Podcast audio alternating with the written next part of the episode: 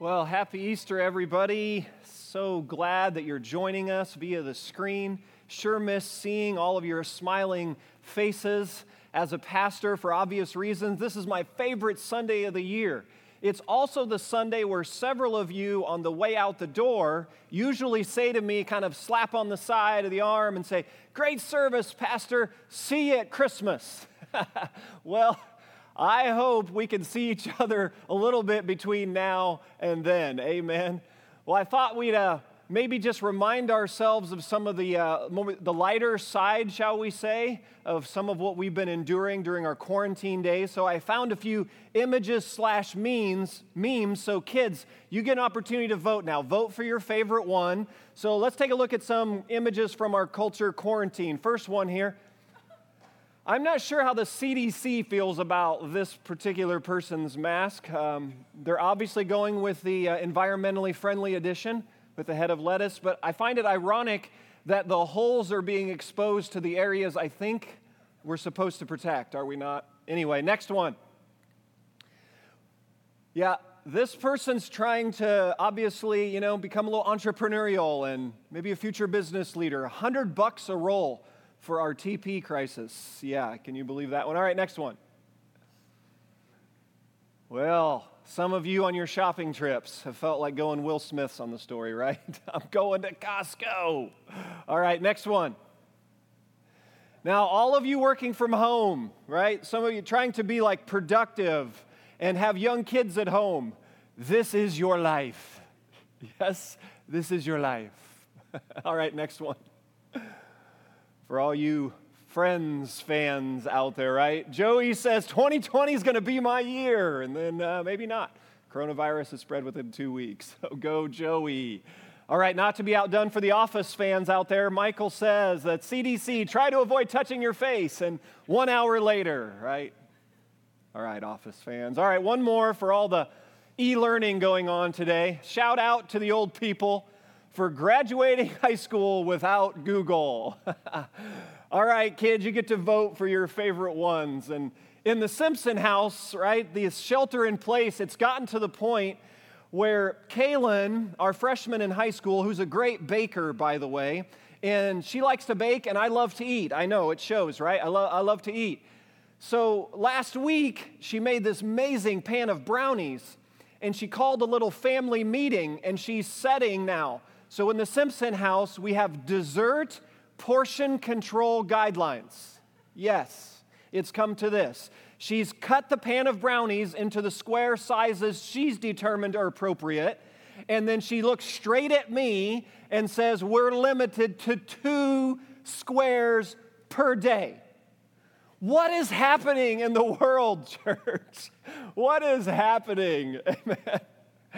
Well, I know you sense it way beyond like brownie control portion guideline stuff going on. I think you sense what I sense and what our world senses is there's some there's some shifting taking place in the foundations. And perhaps if not a shifting, at least a sifting and asking the questions of where are we going to find our deep-seated hope and security in the midst of maybe lots of things we've looked to that haven't quite delivered. When we think about the institutions of our world, as important as they all are, I wrote down in my notes as we put our hope in science to deal with pandemics. We put our hope in education to stay ahead of the curve. We put our hope in psychology to deal with our mind and our emotions. We put our hope in Washington, D.C. to like pull us all together. We put our hope in Hollywood to distract and entertain us. And we put our hope in Silicon Valley for virtually everything else. And would you agree with me that the, the limitations of the institutions of our world are, even when they're functioning at full capacity, they, they just can't quite deliver what our hearts are really longing for during this time. There's something that's rising up deep within. And I happen to believe when God wants to make sure we don't miss the point, He, he plants it in our instincts. I think our instincts are rising during Easter 2020. And our instinct says that our hope is being, uh, uh, that there's a groaning for hope that's uh, more secure and more stable. That's something that's going to endure and last. than just what the institutions of this world are maybe able to deliver.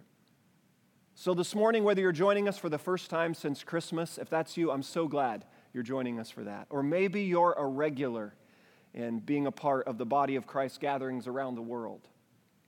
I want to invite you today to look into a passage in the New Testament that I think puts language to what we're collectively experiencing during these days. I've entitled the message Groaning for Hope. Groaning for Hope. So if you have a Bible near you, open it up to Romans chapter 8. If you haven't already got a hold of the message notes, your online host can direct you on how to get those. And we're going to look at Romans 8. We're going to look at a couple of paragraphs here, beginning in verse 18. I consider that our present sufferings are not worth comparing with the glory that will be revealed in us. Now look back at I consider. So the I here is the Apostle Paul, who wrote 13 of the 27 New Testament books. He's been a follower of Jesus for a little over 20 years because the resurrection took place a little over 20 years prior. So Paul becomes an early follower of Jesus after Jesus rose from the dead, and then God drafts him into his story, and he becomes a, a very prominent kind of face of the evangelical Christian movement.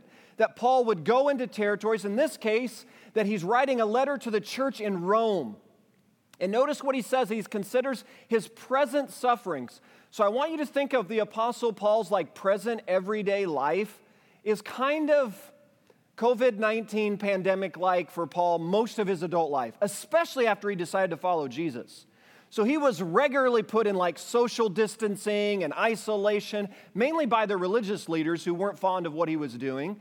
And then he was also kind of quarantined in jail cell setups, mainly by the government leaders who weren't appreciative of what he was doing. And he was dealing in an environment where death and poverty and disease were just rampant in the first century Middle East. So here's Paul, who I think all of us would conclude when you looked at his everyday life, we would say, man, it's really, really hard. Like Paul's eight to five or eight to eight is just hard. Not unlike where Easter 2020 finds many of you. Right?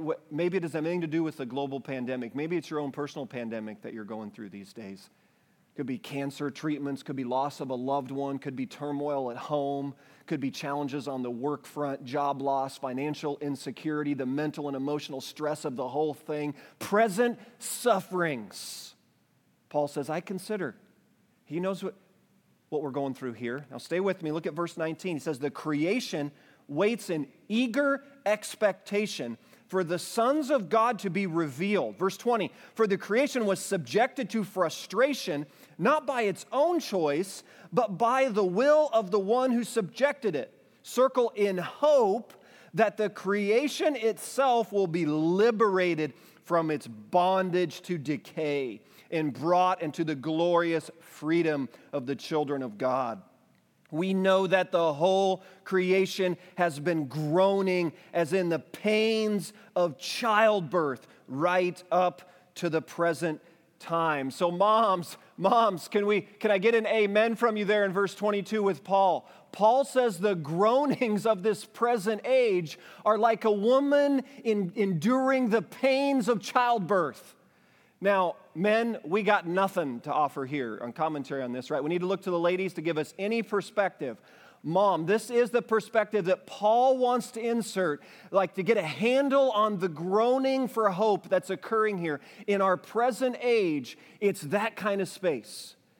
And I want to look at three observations now from these couple of paragraphs. And the first one I put in your notes and wrote it out this way that this life comes with an ache of incompleteness.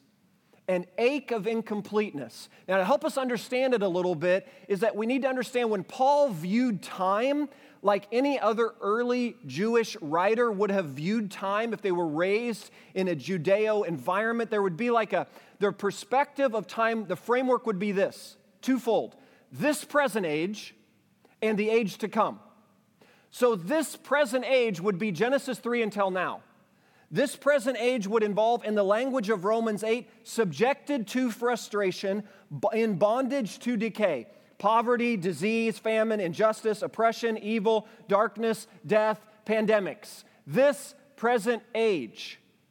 That's one era of time Paul would have in his mind in writing. And then the second era, the way he viewed time, is the age to come, which would be language for new heaven and new earth the place of the no longers, the no longer any sin, no longer any ventilators or viruses, no longer any IVs or morphine drips, no longer any disease or suffering or death. In the age to come, things are as they're supposed to be. So, to say it another way, Romans 8 is framed around this kind of time capsule. Current is not eternal.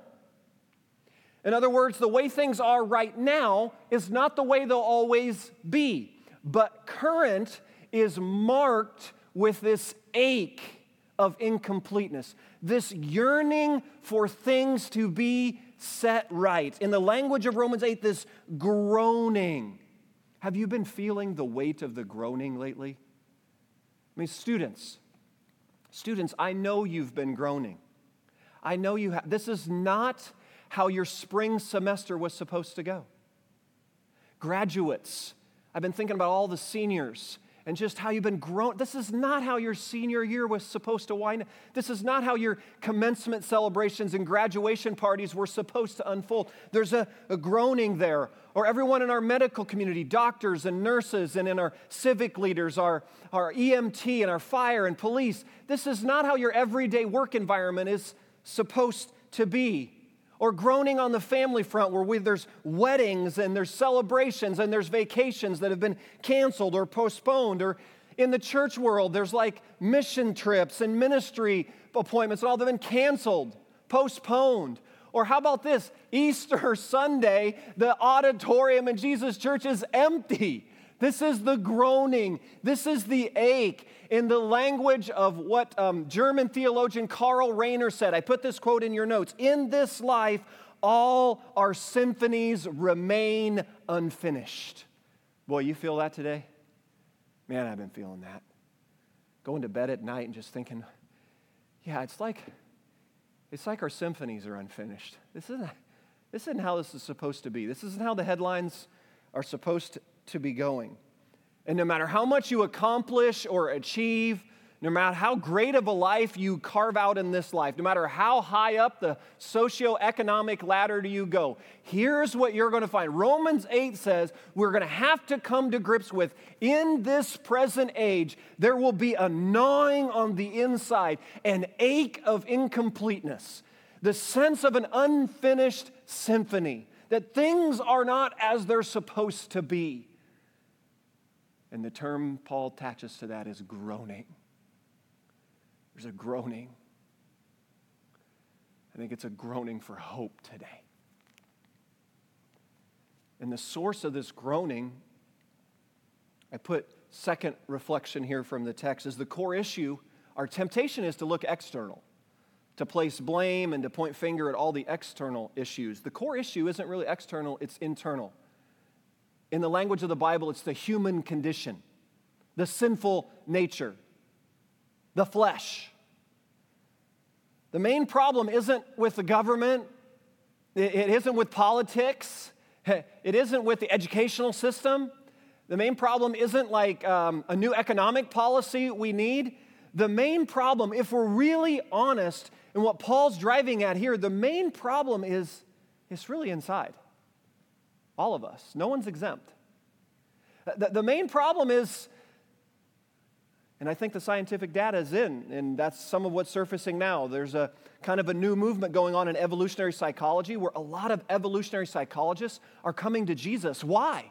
Because guys like what I put in your notes, Dr. Jordan Peterson, he says this if society is corrupt, but not the individuals within it, then where did the corruption originate and how did it propagate? Yes. The scientific data is catching up with what the New Testament has been saying for 2,000 years. Paul wrote in the previous chapter in Romans 7. Look what Paul said. He said, Here's where it originated, here's where it propagated. Paul said, For I have a desire to do what is good, but I can't carry it out. Man, anybody been there? You want to do the right thing, you just can't do it. For what I do is not the good I want to do. The evil I do not want to do, this I keep on doing. Man, that's a commentary for families shut up and shelter in place right there. Anybody feeling Romans 7 pretty strong in the household these days? Paul says the issue's in here, it's in the heart. John Ortberg, he's a pastor out in uh, California these days. And when he was uh, earlier in his ministry, he was up in Chicago. He had a good friend who had a daughter named Shauna. And they were over at their friend's house, and Shauna was a really strong year, strong-willed four-year-old child. And so Shauna and her mom were out front, and mom set the boundaries for the tricycle riding out front. Said, Shauna, you can go over here to this big tree on this side and to the driveway here. Big tree to driveway. Shauna, your tricycle has to stay between these two. If you go across those boundaries, mom will have to spank you. Shauna paused, that strong willed face. She took like four steps towards her mom, turned her backside to her mom, and said, Mom, you might as well spank me now because I got places to go. That's it right there. I'm guessing, moms, some of you have been dealing with that dynamic during shelter in place right? The issue isn't external, the issue is internal. The reason the groaning of this present age is to the degree it is, is because Genesis 3 says there's something that's been inserted into the human heart.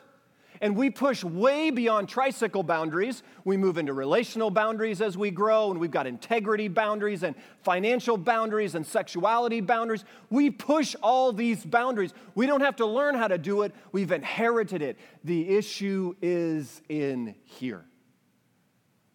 So, if we're really honest, the groaning for hope is also rooted in this groaning for things to be set right in here, not just out there.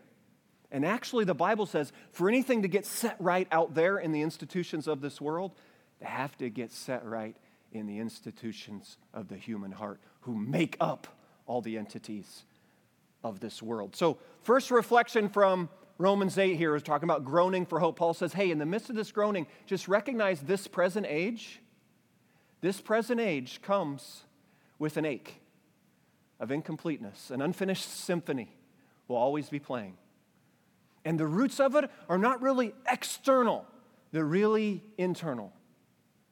And then, thirdly, stay with me now, verse 23. Look what Paul says. Not only so, but we ourselves, who have the first fruits of the Spirit, groan inwardly as we wait eagerly for our adoption as sons, the redemption of our bodies. For in this circle, in this hope, we were saved. So I wrote it this way the third reflection is hope is found in resurrection.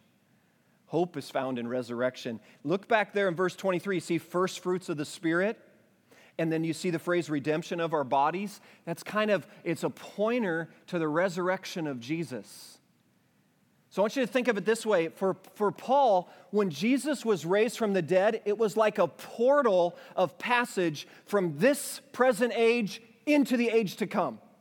It was like a portal. It was like what Jesus prayed. Do you remember in the, uh, when, in the Lord's Prayer, he's, when, the, when Jesus prayed, Thy kingdom come, thy will be done on earth as it is in heaven. So Jesus is saying, hey, make up there come down here. Do you see this portal? One of the ways up there came down here is when Jesus rolled the stone away and walked out of the grave that there was this portal, this passage of the way things are supposed to be, the age that is to come. And Jesus brought a splash of the age to come into this present age when he rose from the grave. And so Paul says that's the hope. And see that in, in verse 24? That's the hope in which we were saved. What's that hope? Hear this now. The hope is that what happened to Jesus will happen to us. You see that phrase redemption of whose bodies?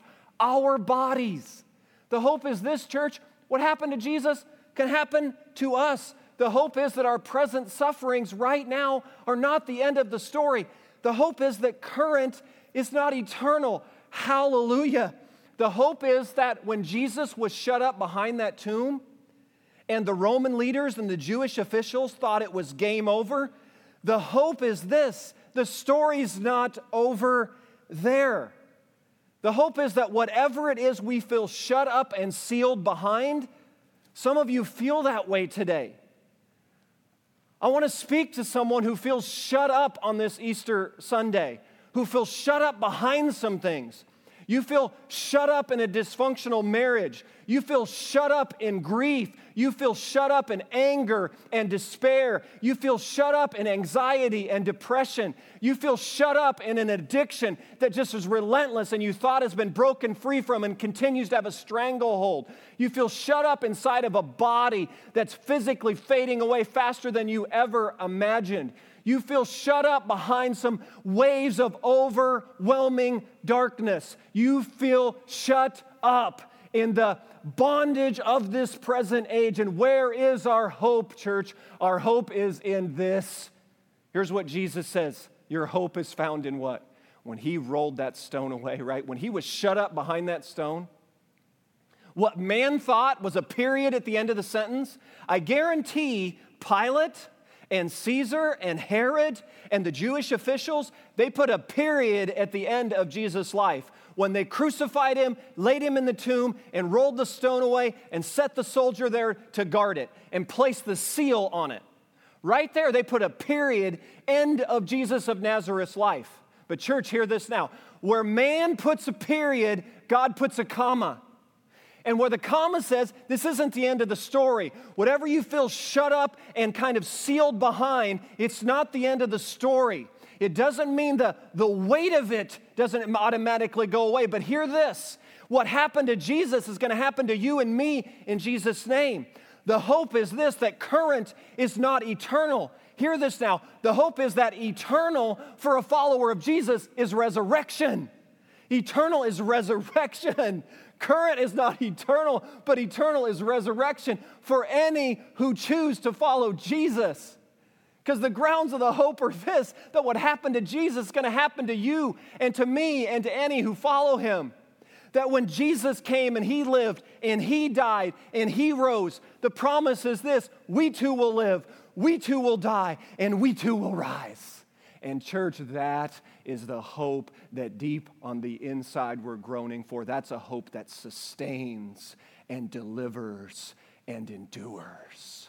In the midst of living out these unfinished symphonies of life, in the midst of the groaning of the ache of incompleteness, in the midst of things that aren't set right on the inside, do you see how this, the sense in which God's kind of mapped everything out to point us towards we're made for another world?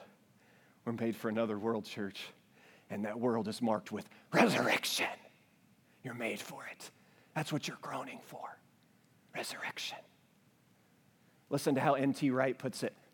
I put this quote in your notes because I thought it's one that I'd want you to reflect on this coming week. It said, The resurrection of Jesus declared, hear this, that Jesus was not the ordinary sort of political leader, a rebel leader that some had supposed. He was the leader of a far larger, far more radical revolution than anyone had ever supposed. He was inaugurating a whole new world, a new creation, a new way of being. He was forging a way into a new cosmos, a new era, a form of existence hinted at all along, but never before unveiled. Hear this. Here it is, he was saying. This is the new creation you've been waiting for. It's open for business. Come and join in. Come and join in, church. It's open for business. Man, during these days and the days and weeks ahead, there's going to be a whole lot of dialogue in our culture about when do we get to open the country back up for business. Appropriately so. Important discussions to be had. But hear this since Jesus rolled that stone away and walked out of the grave, the church has been open for business right? He's been in resurrection life. He's been moving and working and sustaining and helping and healing, right? The only thing canceled in Jesus' church since Resurrection Sunday 2,000 years ago is death. Death is canceled today. And that's our hope right there. Nothing else canceled in Jesus' church on resurrection. Death is canceled. For 2,000 plus years, the church has been open, and no global pandemic is going to stop it. Just like world wars before wouldn't stop it. There's nothing and no one going to stop the kingdom of Jesus from flourishing. How confident secure can we be in it? The grave is still empty today, church. Jesus lives, Jesus reigns, Jesus rules, and that's our groaning for hope. That's what you feel in here. You're made for another world. You're groaning for a hope that sustains, that endures, that provides some level of security and stability in the midst of everything that's shifting around us. That's why I believe, and I think history proves it, the single greatest event in our world. It isn't the Renaissance. It's not the scientific era. It's not the Enlightenment. It's not the Industrial Revolution. The single defining moment in human history is the resurrection of Jesus of Nazareth. More, are, more cards are held around that. There are more uh, realities attached to this day and this moment in human history than any other. And like N.T. Wright said when Jesus rose, what did he say at the end of that quote? It's what you've been waiting for. It's open for business. Come and join in. Follow, follow that instinct God's planted deep in here. I know you've been feeling it during these days. Feeling the instinct rise, that, that ache of the unfinished symphony sorting through some priorities of what's really essential, what matters most, and a groaning, a groaning for a hope that sustains and endures and delivers. You're made for another world. And today, Jesus brings the age to come and splashes it in to this present age. And he makes it available to anyone at any time, in any circumstance. So, worship team, why don't you come back up? We're going to wrap up. We got one final story. And then I'm going to lead us in a prayer. And the prayer is going to be centered around uh, maybe this Easter finds you, it's time to make some decisions. Uh, maybe through the course of this message, you felt the Spirit of God speaking to your heart, and, and it's time to get some things set right between you and Him. And I'm going to lead us in a prayer in just a moment. But there's one final story that C.S. Lewis records in Chronicles of Narnia. And parents, if you haven't made your way through Chronicles of Narnia, if you've got kids at home during these quarantine days, I highly recommend the books and the movies. I think it'll be a good way to pass some hours. Outstanding. And the closing section of the Chronicles of Narnia, the closing book is called The Last Battle. And here's how he wraps it up. And for this is the end of all the stories. And we can most truly say that they all lived happily ever after. But for them, it was only the beginning of the real story. All their life in this present world and all their adventures in Narnia had only been the cover of the title page. Hear this. Now, at last, they were beginning chapter one of the great story, which no one on earth had, has read, which goes on forever, in which every chapter is better than the one before. And today, Jesus says that's available to you, to me, to everyone. Let's pray together. Just take a moment now and just kind of bow your heads, close your eyes, wherever you're at in your living rooms or kitchen tables, and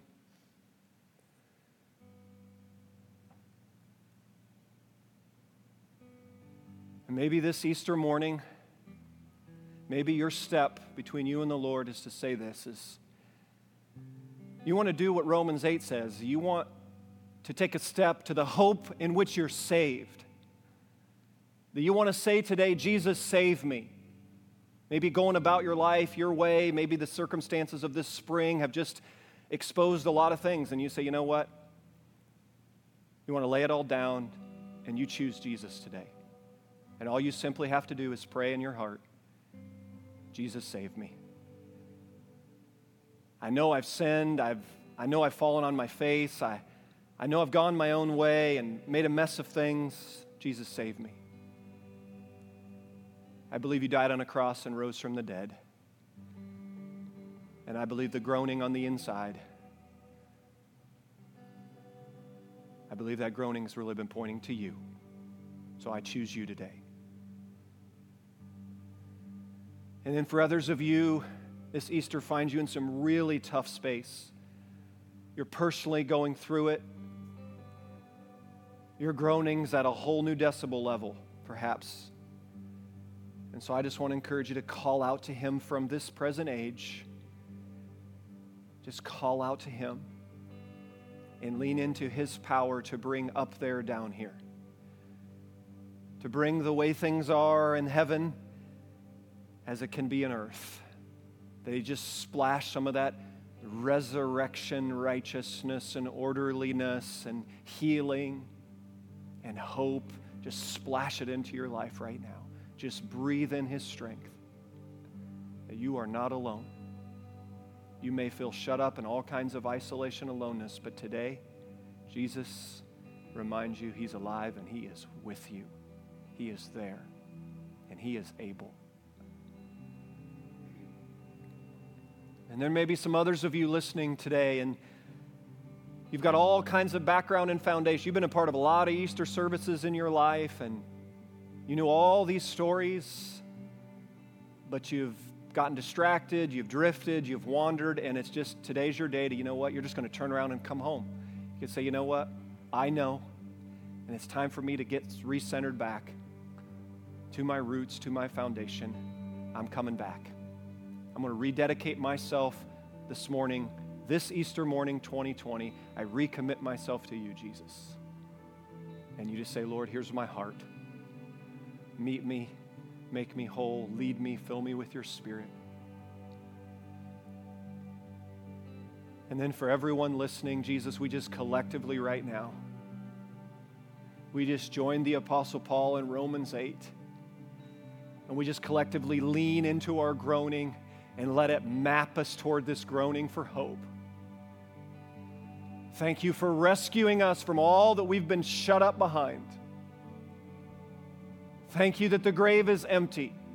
Thank you, we don't have to fear death. The one thing canceled today is death in Jesus' name. We're so grateful for that. And there's some listening, maybe on the doorstep of death, and today your reminder is you don't have to be afraid. Jesus is with you, He holds your life in His hands.